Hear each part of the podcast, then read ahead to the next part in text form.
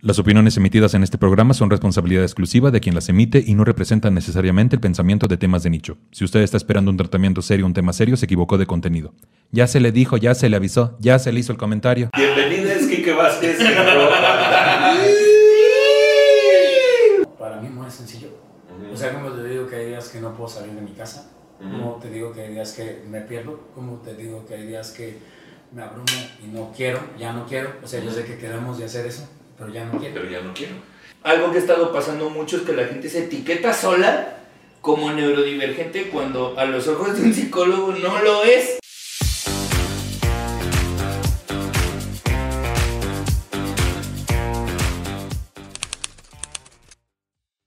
Hola, ¿cómo están? Bien, qué chingón. Soy Nicho Peñavera y les doy la bienvenida a Temas de Nicho, un podcast donde cada episodio hablaremos de un tema serio de forma cómica para tratar de entenderlo mejor y dejar de considerarlo un tema de nicho. Chiquechi, ni te veías, güey. Ah. Bienvenidas, Kike Vázquez. Güey, no recuerdo un episodio que haya sido tan conflictivo de grabar.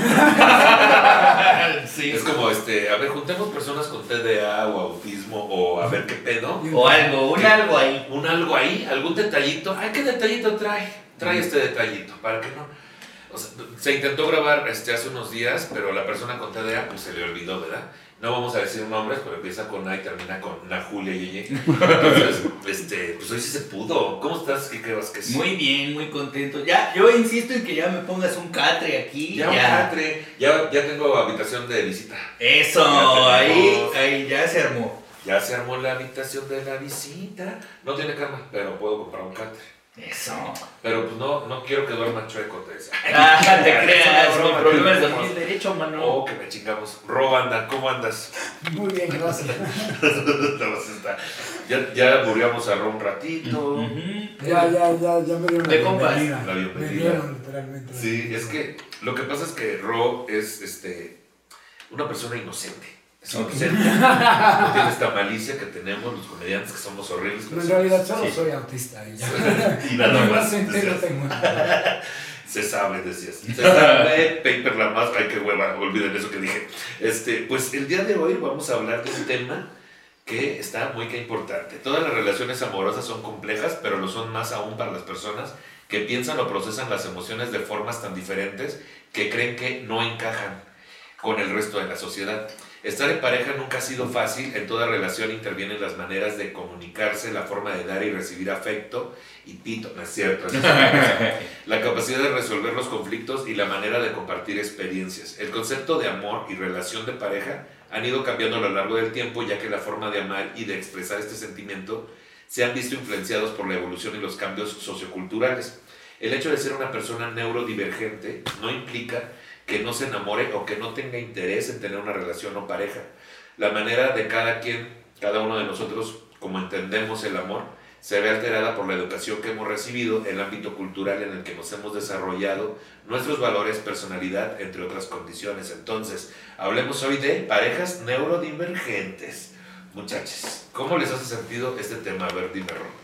Ay, bueno, creo que lo que escribiste ahorita es una cosa como muy certera, ¿no? Porque justamente se trata de esta forma en la que no encajas, pero creo que al final de cuentas cuando nombras el diagnóstico o cualquiera que sea la cuestión, si no es más fácil, al menos es como una ruta como más sencilla de llegar uh-huh. y de empezar a aterrizar las cosas, porque justamente para mí creo que ahora se trata de ver cómo no encajo, ¿no? Uh-huh. Y en donde sí encajo, creando como nuevas narrativas y nuevos paradigmas, uh-huh. y en donde dejo de, o sea, si bien sí siento que el enmascaramiento social, que es estas cosas que nos enseñan desde muy morritos, morrites, morritas, a, como a, no es que no hagas eso porque pues, te van a decir que eres raro, o no preguntes eso, ¿no? O sea, sobre todo las personas, eh, en mi caso, yo... Eh, fui diagnosticado con autismo, uh-huh. entonces, eh, pues nada, tengo hiperfijaciones y entonces puedo estar hablando de lo mismo mil horas, o a huevo quiero como estar intelectualizando todo,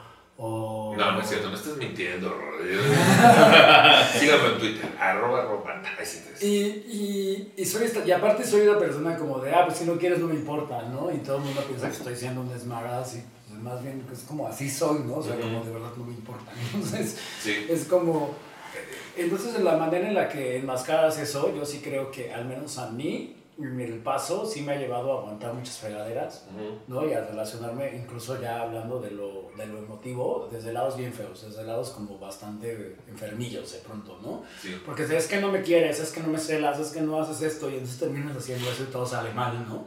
Lo, lo, te terminan forzando a embonar en justo lo que se espera de ti. Sí, exacto. Relación. Y entonces yo creo que el enmascaramiento social, aunque es muy malo, también ofrece como estas posibilidades de descubrir cómo puedes adecuarte de acuerdo a tus posibilidades, ¿no? Uh-huh. Y a mí eso es lo que me parece interesante, o eso es lo que estoy aprendiendo como ahora, ¿no? O sea, yo llevo como muy poquito haciendo visible mi diagnóstico, pero también tengo muy poquito viviéndolo, ¿no? Como que te suena como, ah, sí está ahí, pero no sé qué se hace con él, uh-huh. ¿no? ¿Hace cuánto recibiste este diagnóstico? A los veinticuatro. A los veinticuatro, o sea, hace seis meses. Ah, hace seis sí. meses. No, hace... Madres, hace trece años, doce años, más o menos. Uh-huh. Entonces, eh, pero para esto pues hay todo un historial en, en mi infancia. O sea, yo nací como... Me convulsioné, viví en una incubadora muchos meses. Se me diagnosticó un retraso. Eh, tuve terapias de, de estimulación. Uh-huh. eh, no de esas. Este, y... Pero ya te iba a pedir el teléfono, te decía. La C B D C M son otra cosa. Ahorita se anda ocupando la estimulación, ¿no? También que se anda necesitando. Se anda necesitando más que ocupando. Se anda. Se anda, es que yo soy, estoy tropicalizando para que el norte me entienda. Ocupo ah, okay. la estimulación. estimulación. Temprana. Temprana.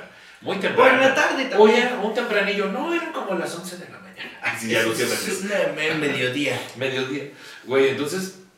Son trece años con este diagnóstico, pero realmente también dijiste, no lo voy a... Pues más bien como que no sabes mucho qué hacer, ¿no? Porque, por ejemplo, después de que tuve como toda esta primera infancia como viviendo como en este desarrollo, ya cuando lograron que, que funcionara, digámoslo así, uh-huh. de manera convencional, pues también es el, como que todo el mundo se le hizo muy fácil y yo creo, no, no me aseguraría pensar lo que, lo que habrán eh, decidido mis papás o desde dónde lo decidieron, pero me da la intuición que era como una cosa de, ah, bueno, ya, ya aquí ya pegó, uh-huh. y ya de aquí, pues ya cuando sea adulto ya no va a pasar, ¿no? Uh-huh. Y resulta que conforme empecé a ser adulto, ¿no? O a vivir vida adulta más bien, pues empecé, como que salí de mi casa a los diecisiete, sí. ¿no? Y en, un, en una buena situación, pues, o sea, como que empecé a trabajar y empecé a independizarme y así. Pero cuando, cuando ya vinieron los veinticuatro y ya había estado como afuera y eso, pero yo seguía teniendo un montón de problemas para relacionarme y específicamente justo en pareja, ¿no? Claro. Y era de no me quieres lo suficiente, no te importo, no haces esto, no haces el otro. O sea, era lo que te decían a ti. Sí, ¿no? Pareces un niño, ¿no? Entonces te vas modificando de formas muy violentas, uh-huh. ¿no? O de formas más bien que, que terminan violentándote un montón. Uh-huh. Y... Y que hasta la fecha yo creo que me siguen pasando, pero creo que ahora quizás... Pero ya sabes los nombres, ya sabes los términos, o sea, el justamente tener un diagnóstico y el entender de qué se trata es lo que puede apoyar a la comunicación, de que la otra persona entienda que no tiene que ver con esa persona, sino tiene que ver con uno. Sí, también tiene que ver con desmarcar un poco, porque recuerdo, o sea, o no sé, pero lo usual que llega a pasarme es de, no, pero esto es muy sencillo, esto cuando uno no va a llegar, ah, dice esto. No, para mí no es sencillo. Uh-huh. O sea, como te digo que hay días que no puedo salir de mi casa, uh-huh. como te digo que hay días que me pierdo, como te digo que hay días que me abrumo y no quiero, ya no quiero. O sea, uh-huh. yo sé que quedamos de hacer eso, pero ya no quiero. Pero ya no quiero. Bien. Entonces sí. se vuelve complicado y yo creo que ahí la idea es primero de que a los demás nos ayuden a desmontar sus ideas. Sí. Y siguiente, creo que a mí lo que me ha funcionado es ser muy claro y ahora, ahora que, a lo que iba era un poco como... Cuando lo empecé a aceptar, porque uh-huh. me daba mucha pena. También la realidad es que me daba pena. Uh-huh. ¿no? Me daba pena porque iban a decir que lo estaba inventando. La vez que, las veces que lo intentaba hablar con amigos o con amigas me decían, pero no, yo no te veo con autismo. No, ¿No se te nota de tu autismo? Sí. Esta, esta parte, Kike, de, de las parejas neurodivergentes, ¿tú cómo lo vives como psicólogo? Y escuchando lo que dice Ro también sobre el autismo. Pues está muy perro porque... Eh, El tema de la diversidad funcional, como lo vimos en su capítulo anterior de Temas de Nicho, ha sido muy invisibilizado. Sí, casi. O sea, como, como que la sociedad hegemónica, con el reglamento hegemónico con el que vive, está diseñado para ignorar cualquier tipo de diversidad funcional. Uh-huh. Entonces, eh, creo que hay que entender este, que no cualquier cosa es neurodivergencia. O sea, uh-huh. en el mundo hay censuras y reglas sociales que se deben de seguir para ser tomado en cuenta como una persona normal, entre comillas. Y si tú piensas de una manera distinta o alguna velocidad distinta o con términos distintos, este, digamos que pareciera que existe una checklist no dicha en, de funcionalidades y de habilidades que una persona debe tener. Y hay habilidades toleradas o tolerables y hay habilidades que ya no lo son. Uh-huh. Entonces, este, cuando a una persona se le dificulta, por ejemplo, la interacción social eh, bajo ciertos estándares, entonces ya tiene una censura social, y por eso a mí, eh, yo manejo el tema del diagnóstico con muchísimo cuidado, porque sé que al momento de que existe ya un diagnóstico, ya hay una censura social frente a ti. Uh-huh. Y, hay un prejuicio de quien lo, y hay un prejuicio de quien lo va a recibir también. Exactamente, y también hay un prejuicio de quien no lo tiene, pero digamos que, por decir algo, el hecho de que yo diga al mundo que tengo parálisis cerebral, uh-huh, sé que predispone al otro a tratarme de ciertas maneras, uh-huh, y que también socialmente autoriza que el otro me trate de ciertas maneras. Sí. O sea, por ponerte un ejemplo simple, si yo te digo que tengo parálisis cerebral, entonces el otro ya tiene derecho de ignorarme, uh-huh, porque sabe sí, que tengo güey. parálisis cerebral, y entonces ya no está mal visto que el otro me ignore. Sí, porque se siente con ese derecho para, según, no incomodar, pero es para no incomodar. Sí. De que güey, fuimos a, ya hablamos de esto en un programa, sí. fuimos a Ensenada a comer a un, un lugar que venden langosta, ¿no? Uh-huh. Sin albur. Y entonces, este, yo principalmente voy porque están bien buenos los frijoles y las tortillas de harina. sí, sí es ahí, lo más rico de ahí. Es lo más rico de ahí. Y entonces llega la mesera, güey, y entonces me pregunta a mí, este, ¿qué va a querer tomar? No, pues una coca sin azúcar. Y me dice, ¿y él? O sea, y lo, él estaba al lado mío como no, está no, ahorita. Sí, o sea, como, como, ¿y él? Y yo, pues, este, ¿qué quieres tomar? No, pues pregúntale a él, ¿no? Entonces, empieza hasta como, desde la justificación de, lo puedo ignorar porque no vaya a ser que no deba yo preguntarle a él, ¿no? Ajá. Porque no vaya a ser que incomode si le pregunto a él. Ahora, esto lo estoy diciendo desde la parálisis cerebral que de alguna manera es notoria o es visible. Pues en mi caso la gente se da cuenta cuando camino que algo está pasando ahí, no sé bien qué, pero algo, algo hay. Y la, la postura que tiene la gente es como, sé que está pasando algo extraño y que yo tengo que responder de cierta manera frente a ese algo que es extraño. Lo que pasa con la neurodivergencia es que muchas veces no se ve. Exacto. Y no se nota. Entonces, como no se ve y no se nota y tiene que haber como una interacción con la persona para que te empieces a dar cuenta de que hay algo distinto pasando ahí. De entrada las personas se relacionan con una, con, un, con alguien que tiene una de, neurodivergencia desde este prejuicio de yo ya rompí una regla de, de antemano, uh-huh, porque yo no sé si yo debería o no estar conviviendo con una persona que, que, que interactúa así. Sí. O sea, eh, y, y, y esta sensación de yo ya rompí una regla hace que las personas se relacionen desde un punto de vista más defensivo, más hostil o más agresivo frente a la persona que tiene una neurodivergencia y que no necesariamente tiene que tenerla, solo tiene que identificarse o, o, o, o etiquetarse como una persona con neurodivergencia. Porque también algo que ha estado pasando mucho es que la gente se etiqueta sola como neurodivergente cuando a los ojos de un psicólogo no lo es. O sea, sí. es como... Como, es como la gente que dice que solo tener ansiedad ya es sinónimo de neurodivergencia, y no.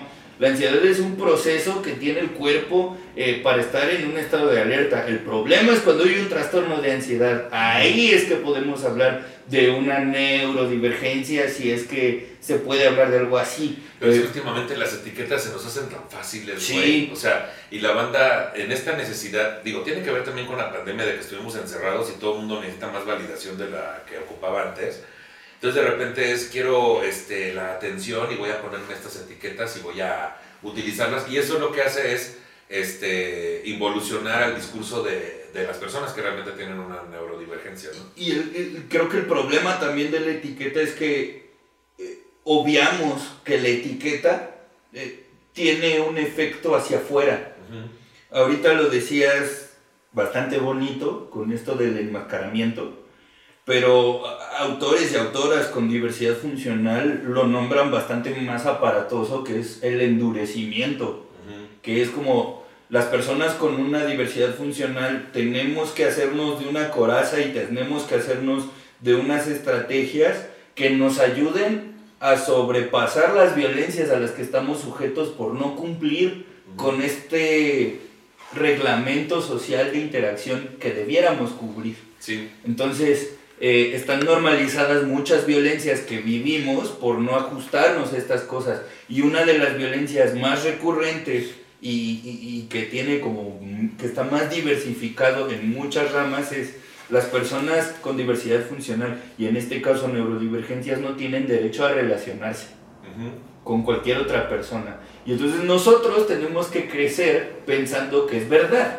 O las personas con neurodivergencias o con diversidad funcional crecemos con este prejuicio que socialmente existe instaurado, que es que las personas con diversidad funcional no tienen derecho a relacionarse con otros.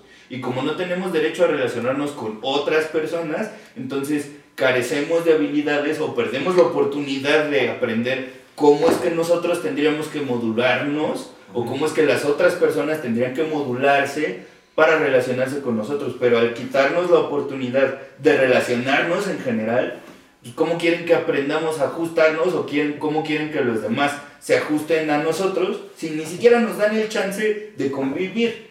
Entonces, Eh, vivir con una neurodivergencia no solo es vivirme en un cuerpo que percibe diferente o que entiende diferente o que procesa diferente, también vivirme y aceptarme como una persona con una neurodivergencia también implica que el otro va a responder ante eso y que yo tengo que, que buscar habilidades que me ayuden a lidiar con la respuesta que el mundo va a tener frente a mí. Y muchas veces las personas que se autoimponen o se, se autodiagnostican o se autoetiquetan pasan por alto el hecho de que eh, eh, la etiqueta va a tener un efecto bidireccional, digamos. No solo me va a afectar a mí, va a afectar la manera en que el otro va a entender o percibir o quién soy yo. Y en función de ese entendimiento que tiene es que se va a atrever o no a relacionarse conmigo. Y entonces a ti te pasó en un, en un restaurante, pero a una persona con autismo, digamos, la sociedad eh, ya tiene prefigurada la identidad de cómo debiera ser una persona que tiene el diagnóstico de autismo. Pero el autismo es solo una forma de explicar una, ex, una vida, una existencia, pero el, el, el autismo en sí es un espectro en sí mismo. Entonces el autismo que presente una persona no va a ser la, la misma, exactamente, no, no podemos generalizar. ¿Cómo se mide esto en, en grados, güey? Porque estamos hablando, justo ahorita vamos a entrar no solo a la cuestión del autismo, también incluye el T D A y otras, ¿no? Pero justo el autismo tiene diferentes grados, así está bien dicho, por así, o sea, ¿cómo lo podemos identificar? Porque si bien es importante eh, conocer las características que tiene cada uno de, de, de estos grados o niveles, porque estamos hablando de cómo poderlo eh, no, no, no llevar, güey. Porque no se trata tampoco de, ay, pues está bien, tengo una pareja con autismo, pues tengo que llevarlo o tolerar ciertas cosas. No, no, no. Es más bien que estés informado para que no tomes personal algunas, algunos comportamientos. Y es que hay muchas personas con diversidad funcional que, eh, así como se ven perjudicadas por la etiqueta, también abusan de la etiqueta. O sea, yo he sabido de personas con diversidad funcional que, sabiendo que las otras personas los van a tratar con cierta condescendencia uh-huh. o que van a tener ciertas actitudes, violentan al otro desde la posición, desde la, desde la posición de poder que les da decir yo soy el distinto, uh-huh. yo soy el que no es normal y entonces tú te tienes que ajustar a mí porque sí. yo soy el distinto. Y esa es una posición también violenta de decir, yo no me voy a ajustar, tú, tú, tú quisiste relacionarte con el raro, la rara, sí, entonces tú chíngate, ¿no? Y ahí le dices, ajustame esta. Ajá, no, exactamente. No o aunque no te ajuste, ahí te va, ¿no? Y, y si no te ajusta, pues a ver, pásame la crema. Ajá, exactamente. Que ajuste, es que es importante que ajuste. O un embudito. Así porque luego cuando no ajustas dices, ay, unos cólicos, no es cierto. ¿Quieres agregar algo tú, Rosso? Creo, creo que justo, por ejemplo, ahí hay que apelar a los imaginarios, ¿no? Mm-hmm. Decías, a, a lo que tenemos, estas cosas, es que no te ves, ¿no? Y es como, claro, tú lo que esperas es que yo esté, ¿no? Que ganándome la cabeza. Y... No, y así, ¿no? Y, y claro que no existe, ¿no? O sea, más, y más que grados, yo tendría que hay distintas formas de expresión. Exacto. De las neurodivergencias, ¿no? Y va a pasar con cualquiera de las neurodivergencias, hay distintas formas de expresarlo. Ahora, algo que hay que tener muy claro es que si bien todos pareciera que somos compatibles con alguna de estas neurodivergencias, eh, simplemente no lo, no lo somos, ¿no? O sea, mm. sí creo que en ese sentido, y lo hablaba el fin de semana con un amigo que dijo, que me decía, me está costando esto y todo esto me, me está costando mucho trabajo. Y empecé a leerte en, en redes y ¿qué hago? Y yo, buscar un diagnóstico. O sea, para mí es de, tienes la posibilidad de evaluarte, de buscar un diagnóstico, hazlo, ¿no? Eh, dejemos un poco de, de autodiagnosticarnos, si bien, porque aparte si bien es cierto que las neurodivergencias nacen en el autodiagnóstico, incluso de las familias, ¿no? De, ah, me di cuenta que mi hijo encaja en esto que leí, uh-huh. Y así es como llegan las personas, ¿no? A los, a los, a los psiquiatras, a los centros de evaluación, a otros lados, los centros educativos, y se va explorando hasta que se eh, confirma el diagnóstico, ¿no? Uh-huh. Si bien es cierto que las neurodivergencias viven en el autodiagnóstico y en el subregistro, ¿no? Y eso, eso es uh-huh. importante, porque, porque no hay un programa de salud mental, ¿no? Y de salud para las personas con neurodivergencias. Son cosas que tienes que atender por tu cuenta, de manera privada, muchas veces no son accesibles, son caras, este, requieren a veces mucho más atención unas que otras, ¿no? Uh-huh. Dependiendo justamente de cómo se exprese la neurodivergencia en cada persona, en cada uh-huh. cuerpo. Entonces, me queda muy claro, ¿no? La, la, la hija de uno de mis mejores amigos, pues, vive con autismo y su autismo es muy distinto al mío, ¿no? Y si bien puedo identificar ciertas cosas, no, no puedo compararme dimensionar con ella, otras, claro. O sea, y, y no puedo creer que la entiendo, por ejemplo, yo no puedo entender muchas cosas, ¿no? Y justamente ahí, cuando a veces hablamos, o sea, yo cuando, ahora que he decidido expresar un poco lo que necesito, o sea, hace poco le decía a un amigo, no puedo salir de mi casa, me está costando mucho trabajo, necesito ayuda, ¿no? Pedir ayuda me parece que es de las mejores cosas que he hecho. Pero muchas veces te topas con amigos o gente que, entiendo que no tengan como esta mala intención, pero que a veces te dicen como, a mí me pasa igual, y es como, sí, pero tú tienes herramientas, y lo, lo decía él ahorita, eh, tú tienes herramientas para pasar por ahí, uh-huh. ¿no? Pero yo tengo treinta y siete años y hace cuatro años empecé a ser adulto, ¿no? Empecé a salir de mi casa, soy independiente. Pero apenas, o sea, apenas vivo en un departamento sin mis papás, apenas no me hacen todo, apenas, ¿sabes? Uh-huh. Un montón de, o sea, yo creí que iba a tener una vida laboral y que no iba a sobrevivir en ella. Entonces todo eso, todo eso es muy complejo, ¿no? Porque también fue como un tiro con mis papás eh, cuando yo busqué, o sea, cuando a mí me costó mucho trabajo empezar a relacionarme, busqué ayuda, llegué caí a esta, a esta evaluación y a un diagnóstico. Y cuando llegué a casa con mis papás con esto, fue como, no, ¿cómo crees? O sea, eso se quita cuando eres adulto, ¿no? Ajá. Y es como, no, pues no. ¿Qué, ¿no? ¿qué hicimos sea, mal? Ahí sí. No, entonces Ajá. se vuelve algo complejo, se vuelve complejo porque no solamente es el entendimiento de la respuesta, como, como bien decías ahorita, como de acá hacia, de allá hacia acá, sino de ti mismo, porque hay un uh-huh. montón de, de cosas. O sea, hay que saber que cuando llegan estos diagnósticos te tumban, porque lo que pasa es que se mueve toda la idea que tenías de ti, a veces para bien, a veces no está tan chido, no, para mí entender, ah, claro, hacía esto por esto, o hago esto por esto otro. Y algo que me ayudó mucho en esta cuestión de saber qué cosas sí pasan por la neurodivergencia y qué otras cosas pasan porque mi personalidad es así o porque mi codificación es esa, creo que sí tiene mucho que ver con, me acuerdo que un terapeuta me dijo, oye, te propongo, trabajemos un tiempo en que olvidemos que tienes una neurodivergencia en este momento y veamos qué cosas de las que están pasando tienen más que ver contigo que con esto, ¿no? Y evidentemente lo que no le vayamos encontrando respuesta seguramente sí tiene que ver con esto otro, ¿no? Y creo que es una separación bien padre, porque ahora puedo decir, ay, no, a ver, por, por personalidad yo quiero hacer esto todo el tiempo, ¿no? Yo soy esta persona que por personalidad vos soy un necio, ¿no? Pero por neurodivergencia me obsesiona esto. Sin embargo, es muy chistoso porque aprendemos a educar más la, la neurodivergencia, uh-huh. ¿no? Que el impulso. Es más fácil que yo diga, ay, no, ya voy a dejar de obsesionarme porque ahorita me van a decir que ya le pare, ¿no? O que, o que es incómodo, ¿no? O sea, uh, creo que en la última relación que, que estuve me dijeron, es que no tienes habilidades comunicativas, y yo, no, ay, es que todo el mundo no, tiene los, los términos no es que eso es, ¿no? Eso es lo peligroso, o sea, porque el diagnóstico Tiene que, tiene que funcionar en favor de la persona, siempre. Si el diagnóstico te chinga, entonces no está sirviendo. Lo que tiene que servir es para darte una explicación y no, no tiene que servir para que la persona que te diga el diagnóstico se lo explique a sí misma. No, tiene que servir para que la persona que vive en su cuerpo tenga una manera de entender y entender el mundo y entenderse así. O sea, de entrada tener cierta tranquilidad, porque al tener un diagnóstico es, ah, ahora entiendo tantas cosas. Ajá. Y también tener mucha conciencia de ahí en adelante sobre por qué piensa o reacciona de ciertas maneras, ¿no? Y para justo...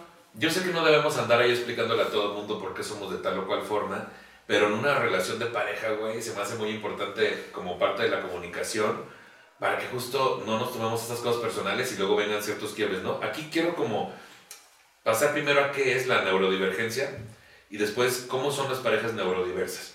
Primero, la neurodivergencia es un término que engloba diferentes condiciones que llevan a las personas a experimentar procesos cognitivos y emocionales de forma distinta a lo considerado típico. Uh-huh. La palabra neurodivergente se usa para describir a las personas con autismo, déficit de atención con hiperactividad, T D A o T D A H, dislexia, síndrome de Tourette, entre otras condiciones.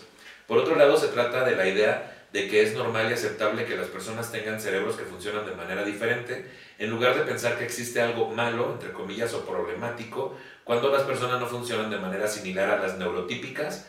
Y pues esto, hablando de la neurodiversidad, abarca todas las diferencias. Estas diferencias neurológicas son una contribución importante a la diversidad de la sociedad.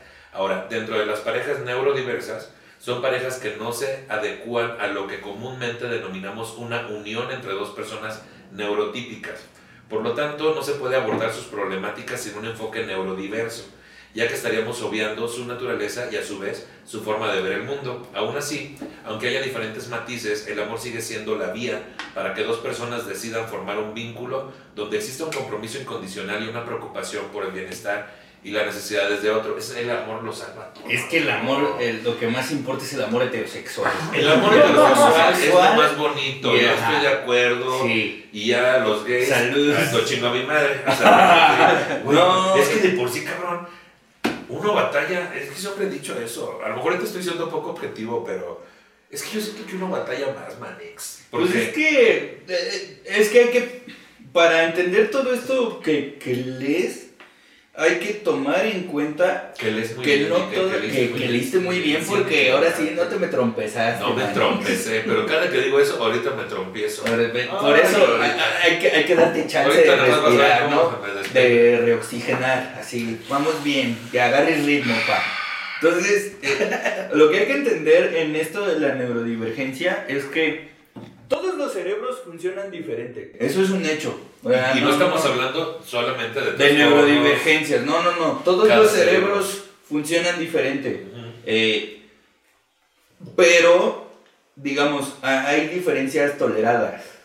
Ajá. Sí. Eh, digamos, si una persona tiene mayor eh, rendimiento en actividades de eh, procesamiento abstracto, cálculo, eh, cosas así, es una neurodivergencia no solo aceptable, sino aplaudida. Claro. Entonces, una persona que tiene un razonamiento abstracto, de manejo de conceptos, incluso se le, se le pone la etiqueta de inteligente. Ándale. Aunque la inteligencia no se restringe a esas habilidades. O no se puede, o sea, inteligencia, para acabar pronto, es la capacidad que tiene una persona de resolver un problema. Uh-huh. Entonces, Eh, diferentes tipos de problemas refieren o, o necesitan ciertos tipos de inteligencias, ¿no? Y hay inteligencias que están valoradas mejor que otras inteligencias. La inteligencia espacial, por ejemplo, no está tan valorada porque se da por sentado. O sea, se da por sentado que una persona puede calcular la distancia de entre su hombro y la punta de su dedo. Esa es la espacial. La espacial. Yo dije, ay, la luna, dije yo. Ajá, la, la espacial. Los de la NASA son, tienen inteligencia espacial. Espacial, sí, sí, sí, claro. Sí. Eh, Luke Skywalker tiene inteligencia espacial. Luke Skywalker tiene... Darth este, Vader. Darth Vader. Este, también este, Sailor Moon. Sailor Moon. Sailor sí. Moon tiene este espacial. Este, las tortugas ninja tienen inteligencia anfibia, por ejemplo. Anfibia. Sí, claro. Ese es otro tipo de inteligencia. Que sus problemas son salvar al mundo. Exactamente, son una inteligencia heroica. Eso. Heroica. O superheroica también. Adolescente heroica mundial. De, de este adolescente que le gusta la pizza es una inteligencia. inteligencia. No, entonces, eh, dependiendo de los problemas que suceden en el mundo, se van catalogando de esta inteligencia es valiosa, esta inteligencia no, y así se catalogan como la, la, el funcionamiento. Ajá. De los cerebros. Entonces, no todos los cerebros son neurodivergentes. Oh, ¿eh? a pesar de que todos sean diferentes, uh-huh. no todos, todos son, son neurodivergentes. Sí, un poco lo que decíamos ahorita, uh-huh. ¿no? O sea, no porque puedas encajar en alguna de estas cosas, sí. ¿no? Ajá. Quiere decir que tu, tu, eh, sí, tu cerebro, tu mente estén totalmente en el espectro de las neurodivergencias. Yeah. La neurodivergencia se nota en la censura social que existe frente a ciertos funcionamientos. Ajá.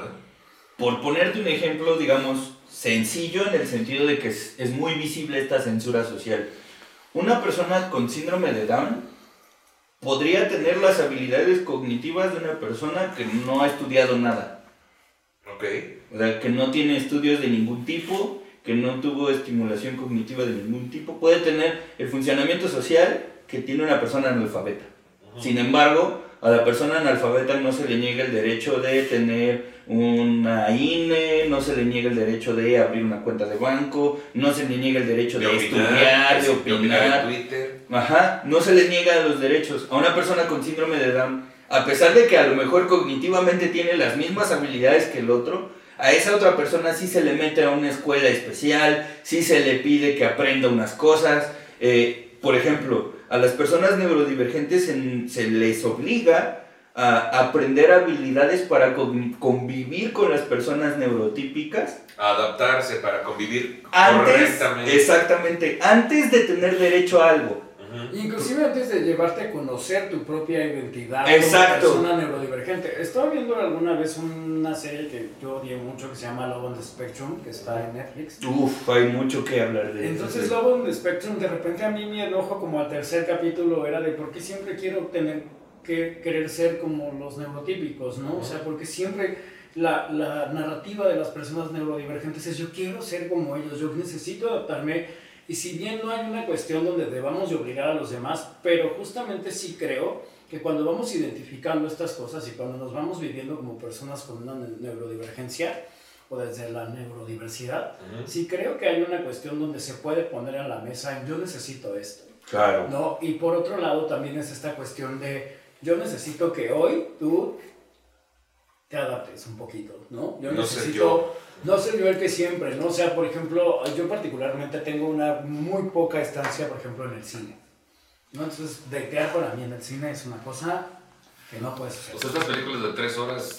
No, ni de una hora y media, o sea... Batallas. No, es, no, o sea, yo voy a estar parándome, voy a estar queriendo platicar, y en ese sentido siempre lo pongo así, y yo a hacer las... ¿Y vas en cine con niños? Sí, pues ahorita estás en el cine con un niño treinta y siete, ¿no? O sea, ese es el cine, sí, sí es así, no, no se puede hacer mucho, uh-huh. ¿no? Y la verdad es que lo que he pu- eh, puesto sobre la mesa es, yo ahorita no puedo hacer esto. O puedo, pero no sé si me voy a salir en algún momento. Y entonces ahí viene una cosa bien rara, porque eh, desde lo neurotípico se viven, ah, no estás haciendo lo suficiente, deberías de poder aguantar la peli, pero es por mí, pero es porque... Y entonces, ¿cómo le explicas que ni siquiera entiendes cómo funciona eso? Porque yo, ah, bueno, ahora sé que ellos entienden, o ellos entienden cómo es por mí, entonces uno hace cosas por el otro, ¿no? Sí, para, en mi que cabeza, el sacrificio es sinónimo de amor, sí, ¿no? De pero tener para que mi cabeza es, cosas, pero yo no sí, quiero, eh. o sea, no es mala onda, solo te estoy diciendo...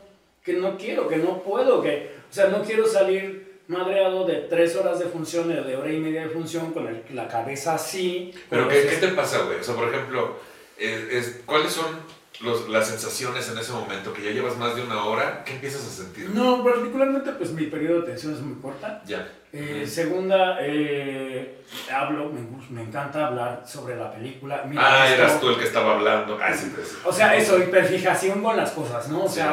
ay, y esta, y entonces el director, y claro, esto tiene la... Y me encanta. Yo, de hecho, mi, con mi hermano suelo ver películas de, así, de, en ese mood. Con comentarios, como si...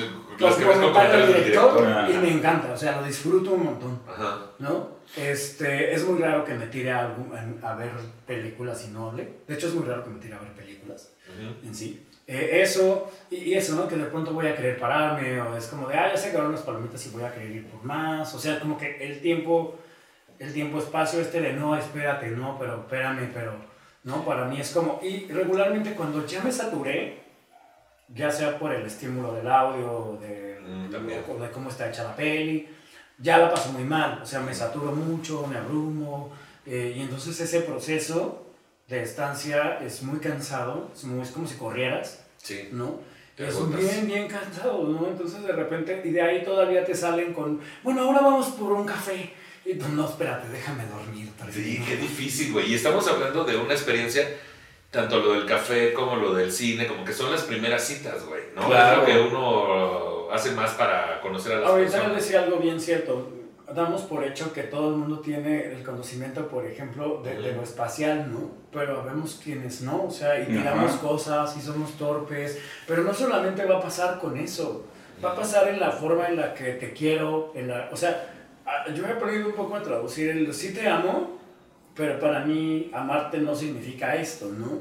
Entonces, o sí te quiero, ¿no? O sí hago tal cosa, y también un poco, y vuelvo, y ahí se cruzan cosas tanto de la personalidad, ¿no? De, de quién eres, de cómo fuiste, de tu crianza, de todo, con la neurodivergencia. Entonces, si le sumas esta cosa de, ah, pues, si no quieres hablarme, no me hables, a que en, uno, en otro sentido soy muy arromántico, ¿no? O sea, es como de sí, sí, pero como que ya entrar en esas convenciones no me gusta. Sí, pero es que para allá. Y creo que esto eh, pone sobre la mesa la complejidad del ser humano en sí.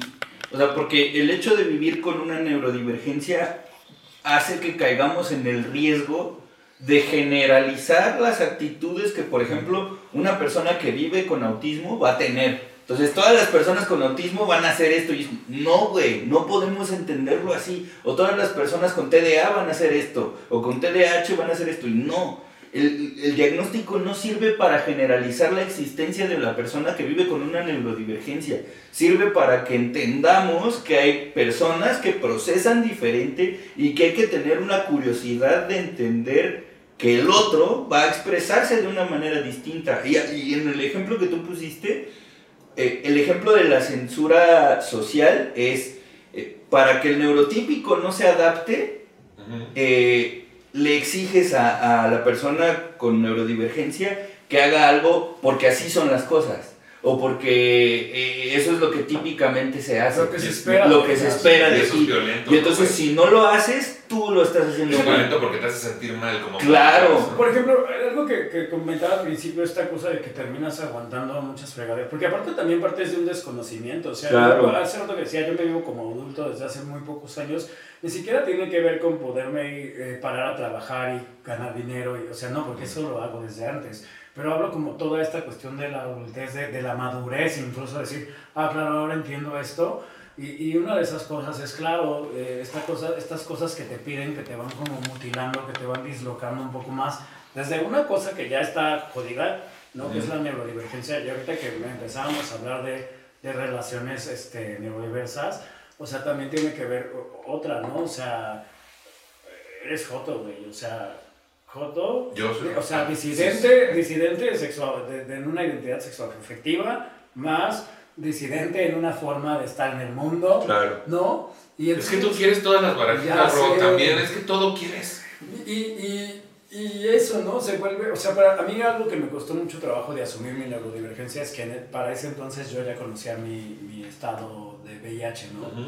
Y entonces era como de, güey, espérate, soy joto y vivo con V I H, no sé si quiero ser... Jota con V I H y apuesta. Y, y, es que, ¿y cómo le explico? Sin que, ahorita que lo decías un poco de broma, pero que eso es lo que te dice la gente allá afuera, que quieres todo, todas claro, las opresiones, exacto. ¿No?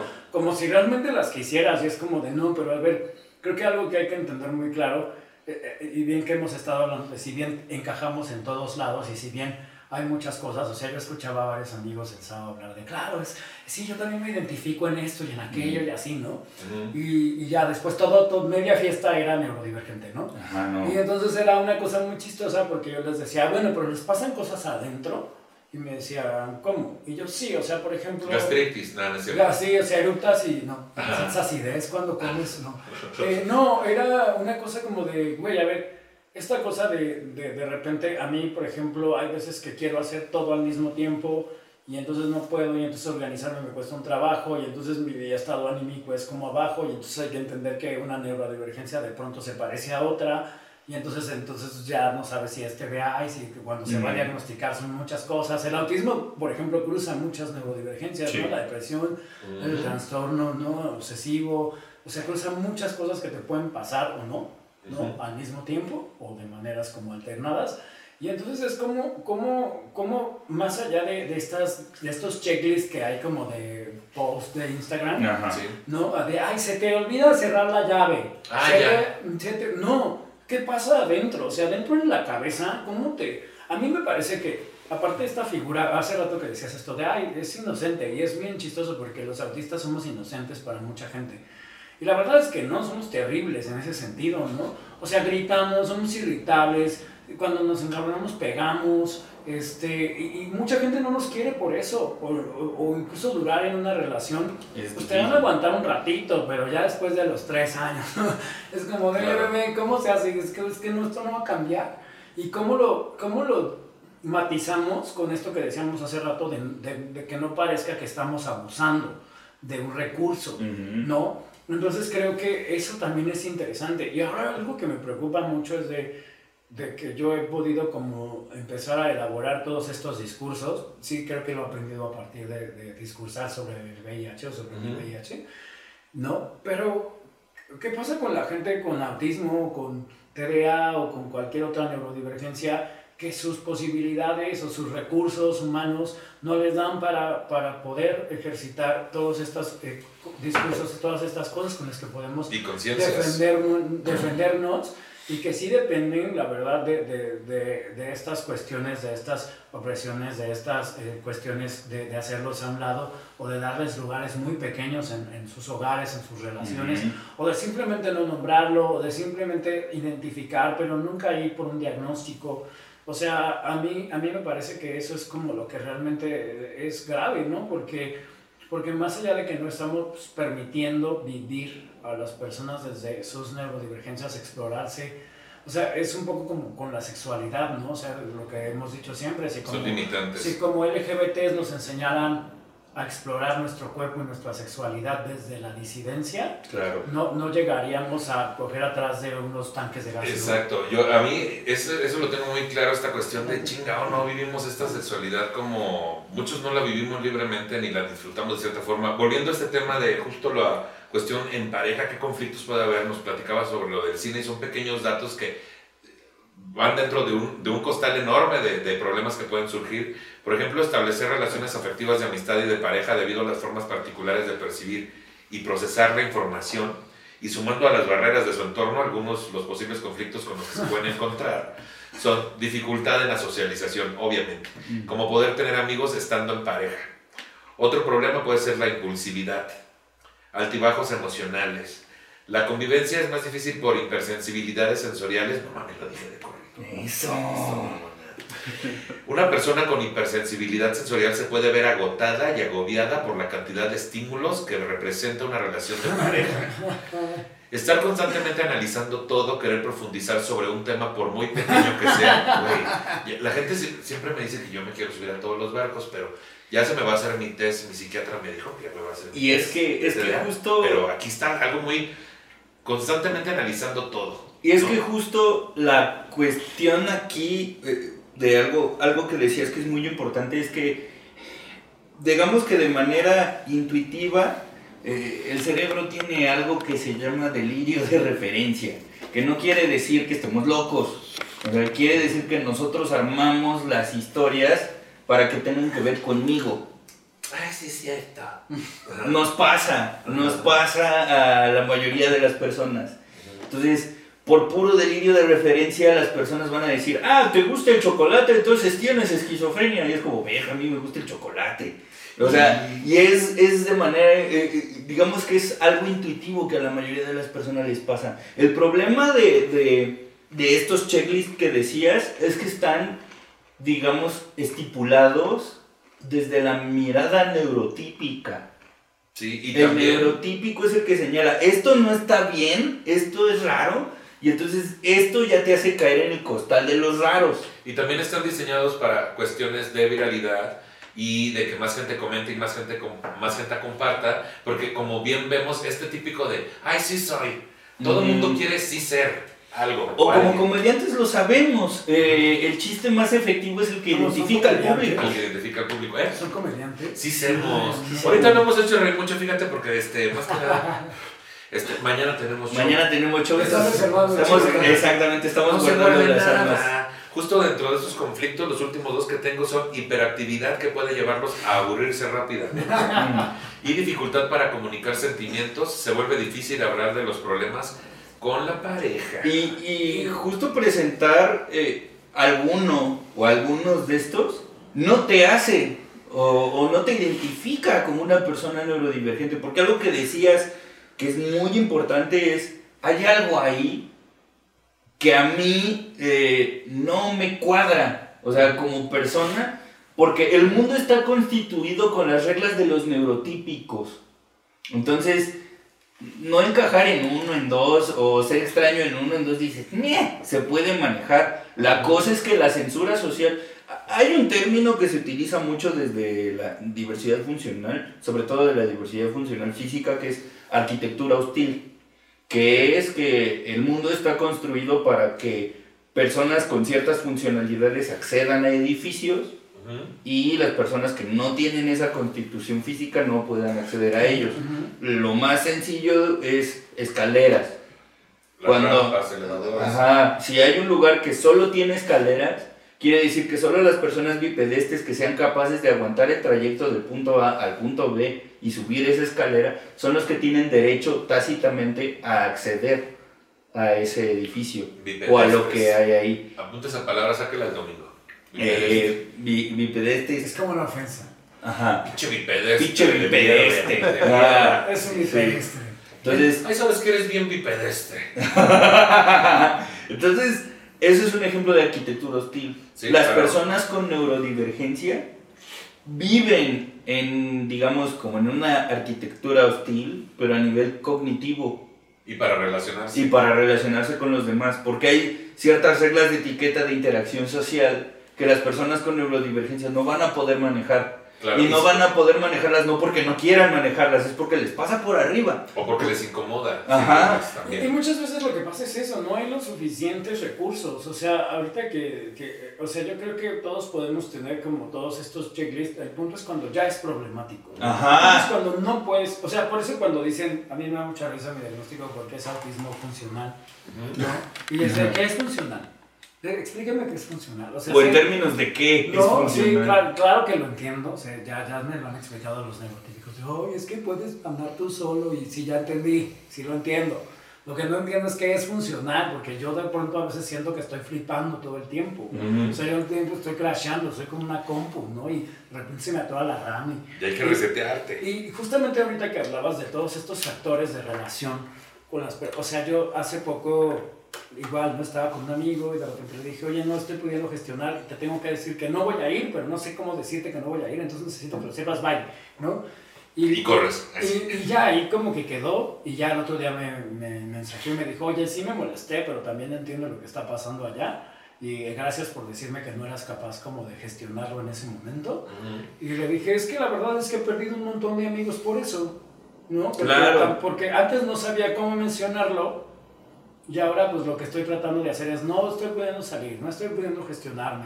Y pues sí, va a parecer que estoy haciendo chingaderas y quizás sí, ¿no? Dentro del mundo neurotípico sí estoy haciendo fregaderas. Pero entender ¿no? que no tiene que ver con ellos. Pero no tiene que ver con ellos, es como, o sea, y, y de esa manera he podido como tener esta cuestión de, de de verdad sí, es que es una línea muy delgada entre esta cuestión de, es que te victimizas y la otra de, de verdad necesito ayuda, ¿no? O sea... Hace poco tenía que hablar con, con alguien del trabajo y tenía que ir a cierto lugar y le dije, oye, no estoy pudiendo ni salir, ¿qué onda? Eh, ¿Qué hacemos?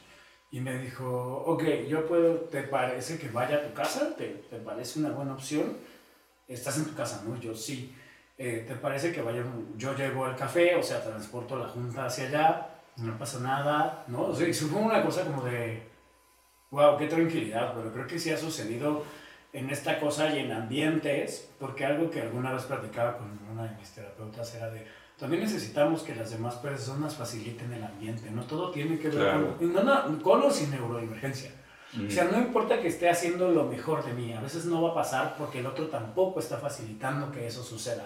No, y es ahí donde siempre digo que, que tenemos que dejar a un lado estas ideas de es que no te amas lo suficiente o no haces lo suficiente. A veces puedes estar haciendo lo suficiente. O más. Pero no va a pasar lo que necesita. Entonces por eso tenemos mm. que dejar a un lado esas cosas Porque ¿cómo le explicamos a la gente mucho más vulnerada que nosotros, a la que le pasan y le pasan y le pasan y le pasan cosas, y no es que esté salada, es que no tiene las suficientes herramientas? Y entonces cuando pasan estas cosas, hay un capítulo de Modern Love que me parece muy bonito, que justamente habla de una persona con un trastorno, ¿no? Y entonces este, este, esta, este, esta neurodivergencia que se retrata, pues es una persona que empieza siendo como súper sensual, súper mm. bonita, súper amable, ¿no? La escena es preciosa y la siguiente es de no puedo salir, ¿no? Hace una cita con un dude que conoce y, y, y el conflicto empieza en que ella no puede salir. Sí, es en Hathaway, Hathaway, ¿no? Ajá, y entonces... Hathaway, Hathaway, entonces, esta cuestión de cómo, y, y, y algo que me impresiona de ese, a mí me impactó mucho ese, ese, este, ese, ese episodio, porque justamente yo estaba pasando por una depresión súper profunda, ¿no? Y entonces, de esta manera, donde ella decide empezarle a decir a, a su jefa, oye, bueno, ya sé que me van a correr, pero pues esto está pasando, ¿no? Y no se dan cuenta que podemos perder trabajos, que podemos perder relaciones, y que no está bonito, no lo disfrutamos, no queremos que suceda. Uh-huh. Pero ¿cómo vuelvo? O sea, pero ¿cómo, cómo empezamos a crear otras narrativas fuera de, lo, de la norma? Es, uh-huh. es doloroso, ¿no? O sea, todo esto que, que, que pones, aunque, aunque a ustedes lo pongan como el, a mí me pasa... Perdón, pero a mí, me, a mí me duele todo el tiempo, a mí me duele todo el tiempo separarme de mis amigos, O, o, o sentirme fuera, ¿no? Que yo sé que, por ejemplo, uno de mis mejores amigos y su novio, que es con, con los que más convivo, ¿no?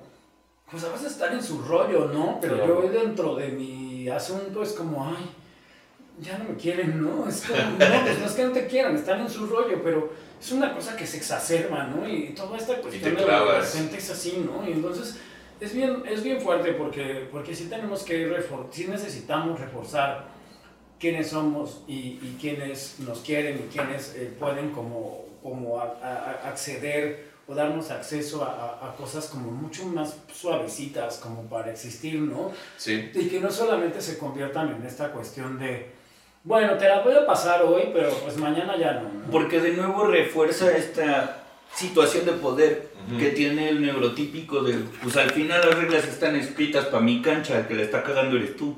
Entonces yo, con mi poder magnánimo, te voy a absolver de este error que acabas de cometer, pero para la, la otra no lo, re, no ah, lo repitas. Sí. Y es como, no mames, pues es que no nos hemos dado cuenta que los ambientes no son amables para todas las personas. Y algo que me parece muy puntual es esto que has estado diciendo toda la charla de no todo el mundo es neurodivergente y no mm. deberíamos de querer aspirarlo porque no está padre. Y porque simplemente estamos usurpando lugares que no nos corresponden y lo único que estamos haciendo es estigmatizar más, ¿no? O sea, y, y trivializar dolores que las personas con neurodivergencia sí viven porque están como un pez fuera del agua. El otro día alguien ponía el día de la marcha del I N E, alguien puso que, eran, que era una marcha de retrasados, ¿no? Y, y yo le dije, oye, entiendo tu punto, pero creo que puedes buscar otro símil. No, no, pues que eso, le dije como, a ver, estás diciendo esto, esto, ¿no? Y, y, y, y estás diciendo que entonces es equiparable, ¿no? O sea, ser capacitista es terrible, y somos claro. muy capacitistas. Creo que ya estamos, est- hemos estado cobrando mucho auge con temas como el clasismo, como el racismo, como la gordofobia, pero que el capacitismo, el capacitismo nos no. negamos a aceptar no. que estamos siendo capacitistas. O sea, cuando alguien llega y me dice, a mí me pasa lo mismo que a ti, o no es tan grave, o no te azotes, o no lo veas, estás siendo capacitista, es o sea, es, es como, no, estés, no estés invalidando como mi, mi experiencia. O trivializándola. No, no, no. Entonces, cuando hacen estos posts, ¿no? De, de, de justamente como para hacer como clickbait. Un diagnóstico rápido. ¿No? ¿No? Eso, eso es horrible, porque lo único que están tratando de hacer es eso, ¿no? Como a costillas de qué o de quién o qué identidades, ¿no? Y qué cosas se quedan fuera. Y hay que entender que, por ejemplo, si bien de pronto las comunidades neurodivergentes en niños, por ejemplo, que son como las más resguardadas, uh-huh. pues digamos que tienen una visibilidad, pero de, también desde un lado bastante problemático, ¿no? Porque lo seguimos poniendo como cosas chidas, como cosas inocentes, como, como ay, tiene, tiene autismo, tiene T D A, ¿no? Y entonces estas mamás o hermanos, y si les estoy hablando a los de TikTok y a los de YouTube, que exhiben a sus parejas, que exhiben sí. a sus hijos, teniendo autismo, rompiendo cosas, yo sé que les duele, yo sé que es distinto tenernos en sus vidas, yo sé que les rompe su expectativa, pero no tienen por qué exhibirnos de esas maneras. Usarlos. Porque además, ¿sabes qué pasa? Y que ese es como el otro lado más oscuro todavía. Hay personas neurotípicas que se hacen pasar por neurodivergentes por views.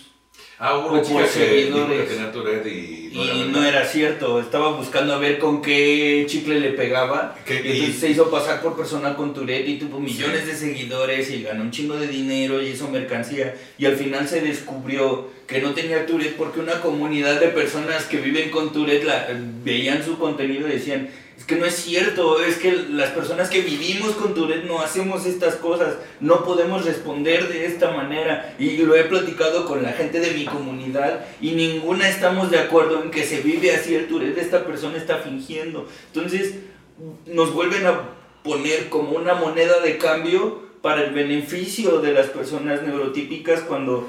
El mundo sigue sin cambiar y sigue sin adaptarse a las necesidades de las personas neurotípicas, digo, neurodivergentes. Ajá. Entonces, eh, creo que no hemos entendido esto que dices de que la neurodivergencia no es una etiqueta cool. Eh, la neurodivergencia sí, no es dolorosa porque el mundo no está hecho para las personas neurodivergentes y tener que remar contracorriente en un mundo que no está hecho para personas neurodivergentes es cansado, es agobiante, es doloroso y de eso no se habla. Sí. O que te digan como, sí, sí lo cacho, pero no te estoy entendiendo, ¿no? O sea, para mí es... Entonces no lo cachas, no me mientas. No, es, claro. es, como, es como, para mí es sí. más fácil, ha sido más fácil, por ejemplo, crear redes de personas con V I H, ¿no? Que redes de personas con neurodivergencias, uh-huh. ¿no? Reales, ¿no? Entonces, justamente aquí donde, donde hacemos como este, este, este cambio de decir...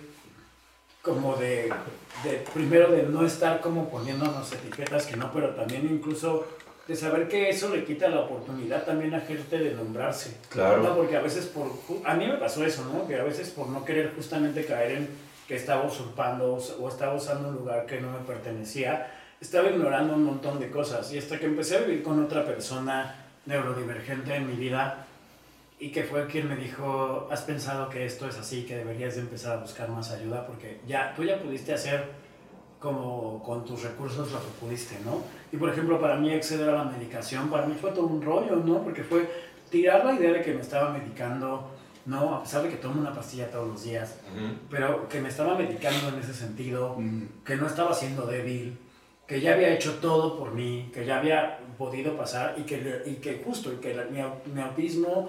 con todo lo que se cruza entre el T D A, la depresión, la obsesión, no, no se la debo a nadie, no le debo una expresión de mi neurodivergencia a nadie, y que no necesito estar en ciertos canales, y a veces eso me daba mucho miedo, me daba mucho temor hacer eso, ¿no?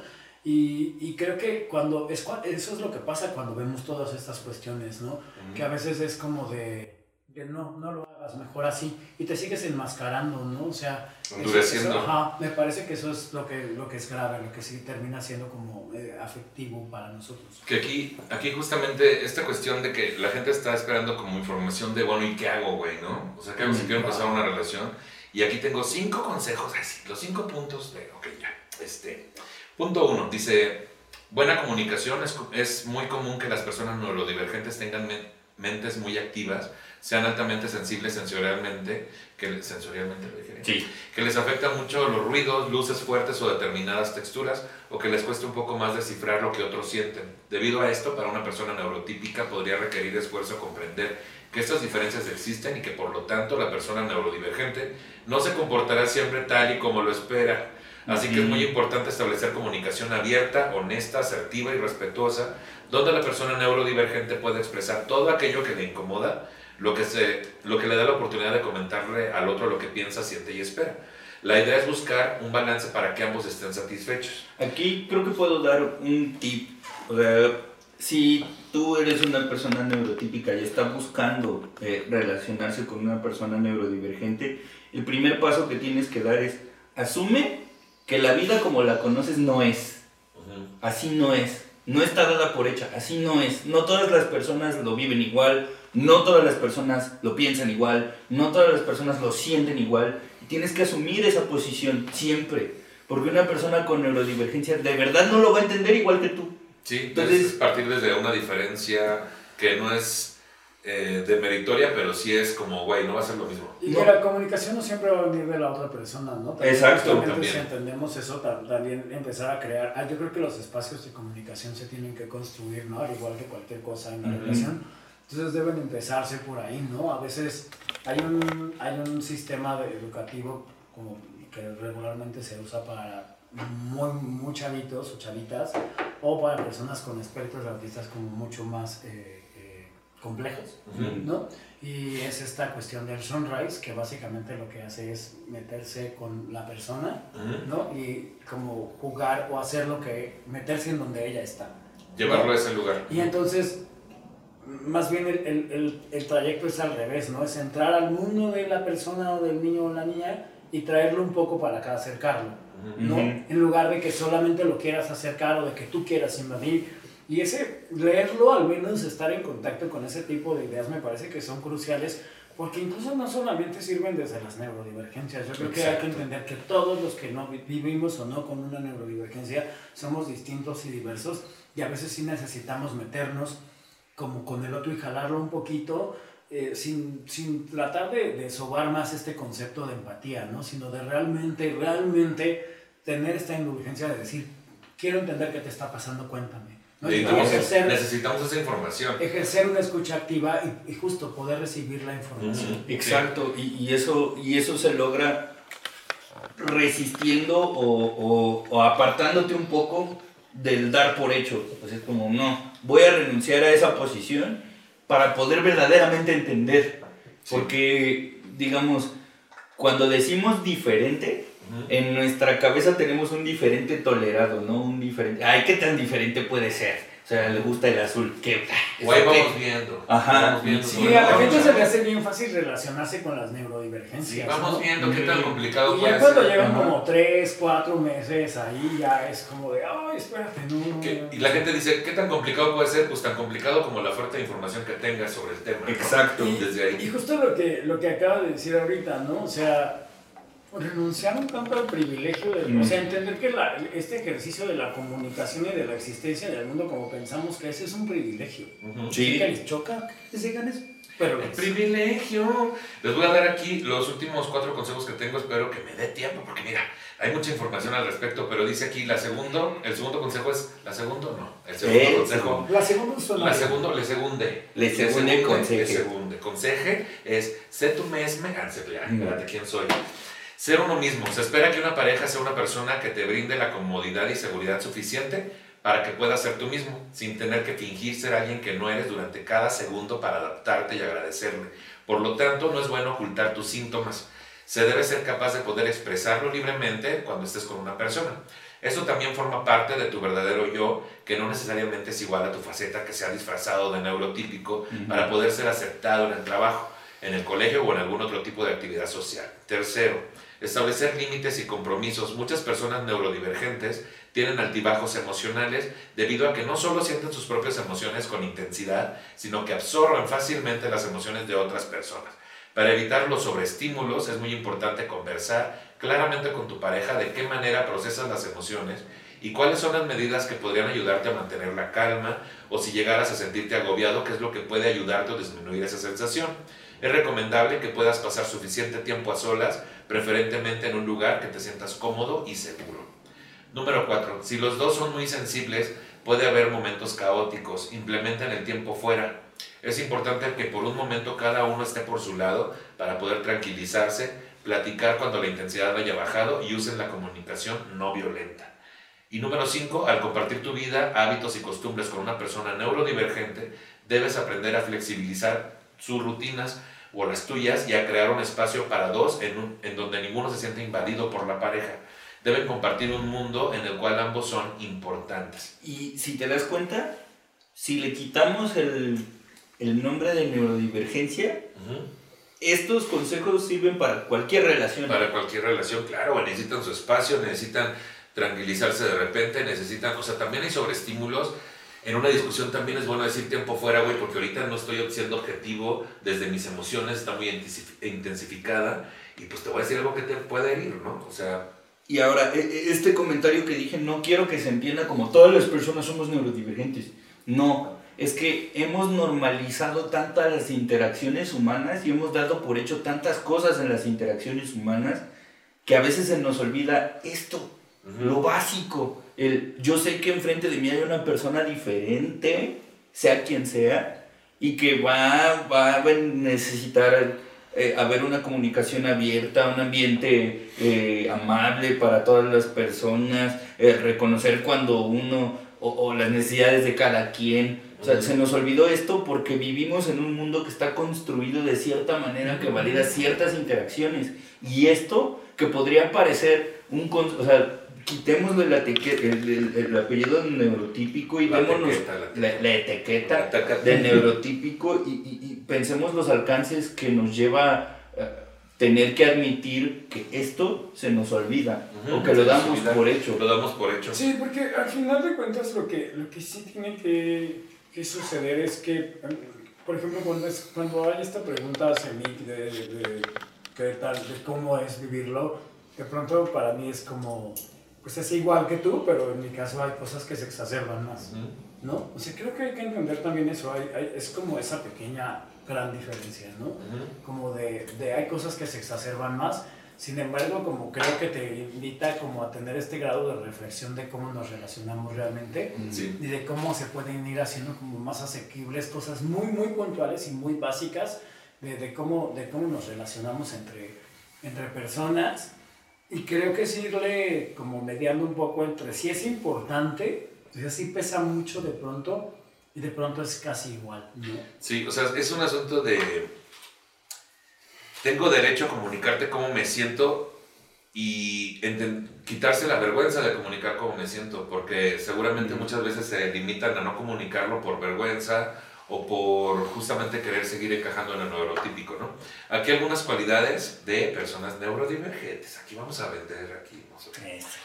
Dice, punto número uno, tienden a ser mucho más fieles que las parejas neurotípicas. Esto me interesa, te decía. Ya, se acabó el programa, no vamos a... Es que, oye... Por otra parte, la gente con Asperger puede sentirse atraída por alguien con un perfil o aptitudes similares en vez de por una persona neurotípica o por alguien con cualidades totalmente opuestas a las suyas. Son personas como cualquier otra y desarrollan atracción psicológica, sentimental o física por otras personas que pueden parecerse a ellos o a ellas. Suelen ser personas muy empáticas, hablando ya en general de la neurodivergencia. Les importa mucho el bienestar ajeno. Son personas en general abiertas y curiosas. Uy, los juegos sexuales. Ah, no es cierto, ya, eso no está bien pensar en sí. Sexo solamente. Es que pues uno habla de lo que me da, sí, claro, de lo que cojea, te decía. Yeah. Bueno, les importa mucho el bienestar ajeno, son personas en general abiertas y curiosas, dan regalos no convencionales, comparten cosas que son valiosas o interesantes como muestra de afecto. Si estás conociendo a una persona neurodivergente, es útil que conozcas a fondo de qué se trata, investigar. Y si tienes alguna duda, poder preguntarle a tu pareja para que exista un mayor vínculo. Esta es la información que tenemos sobre parejas neurodivergentes, muchachos. ¿Cuáles serían tus conclusiones, Kike Vázquez?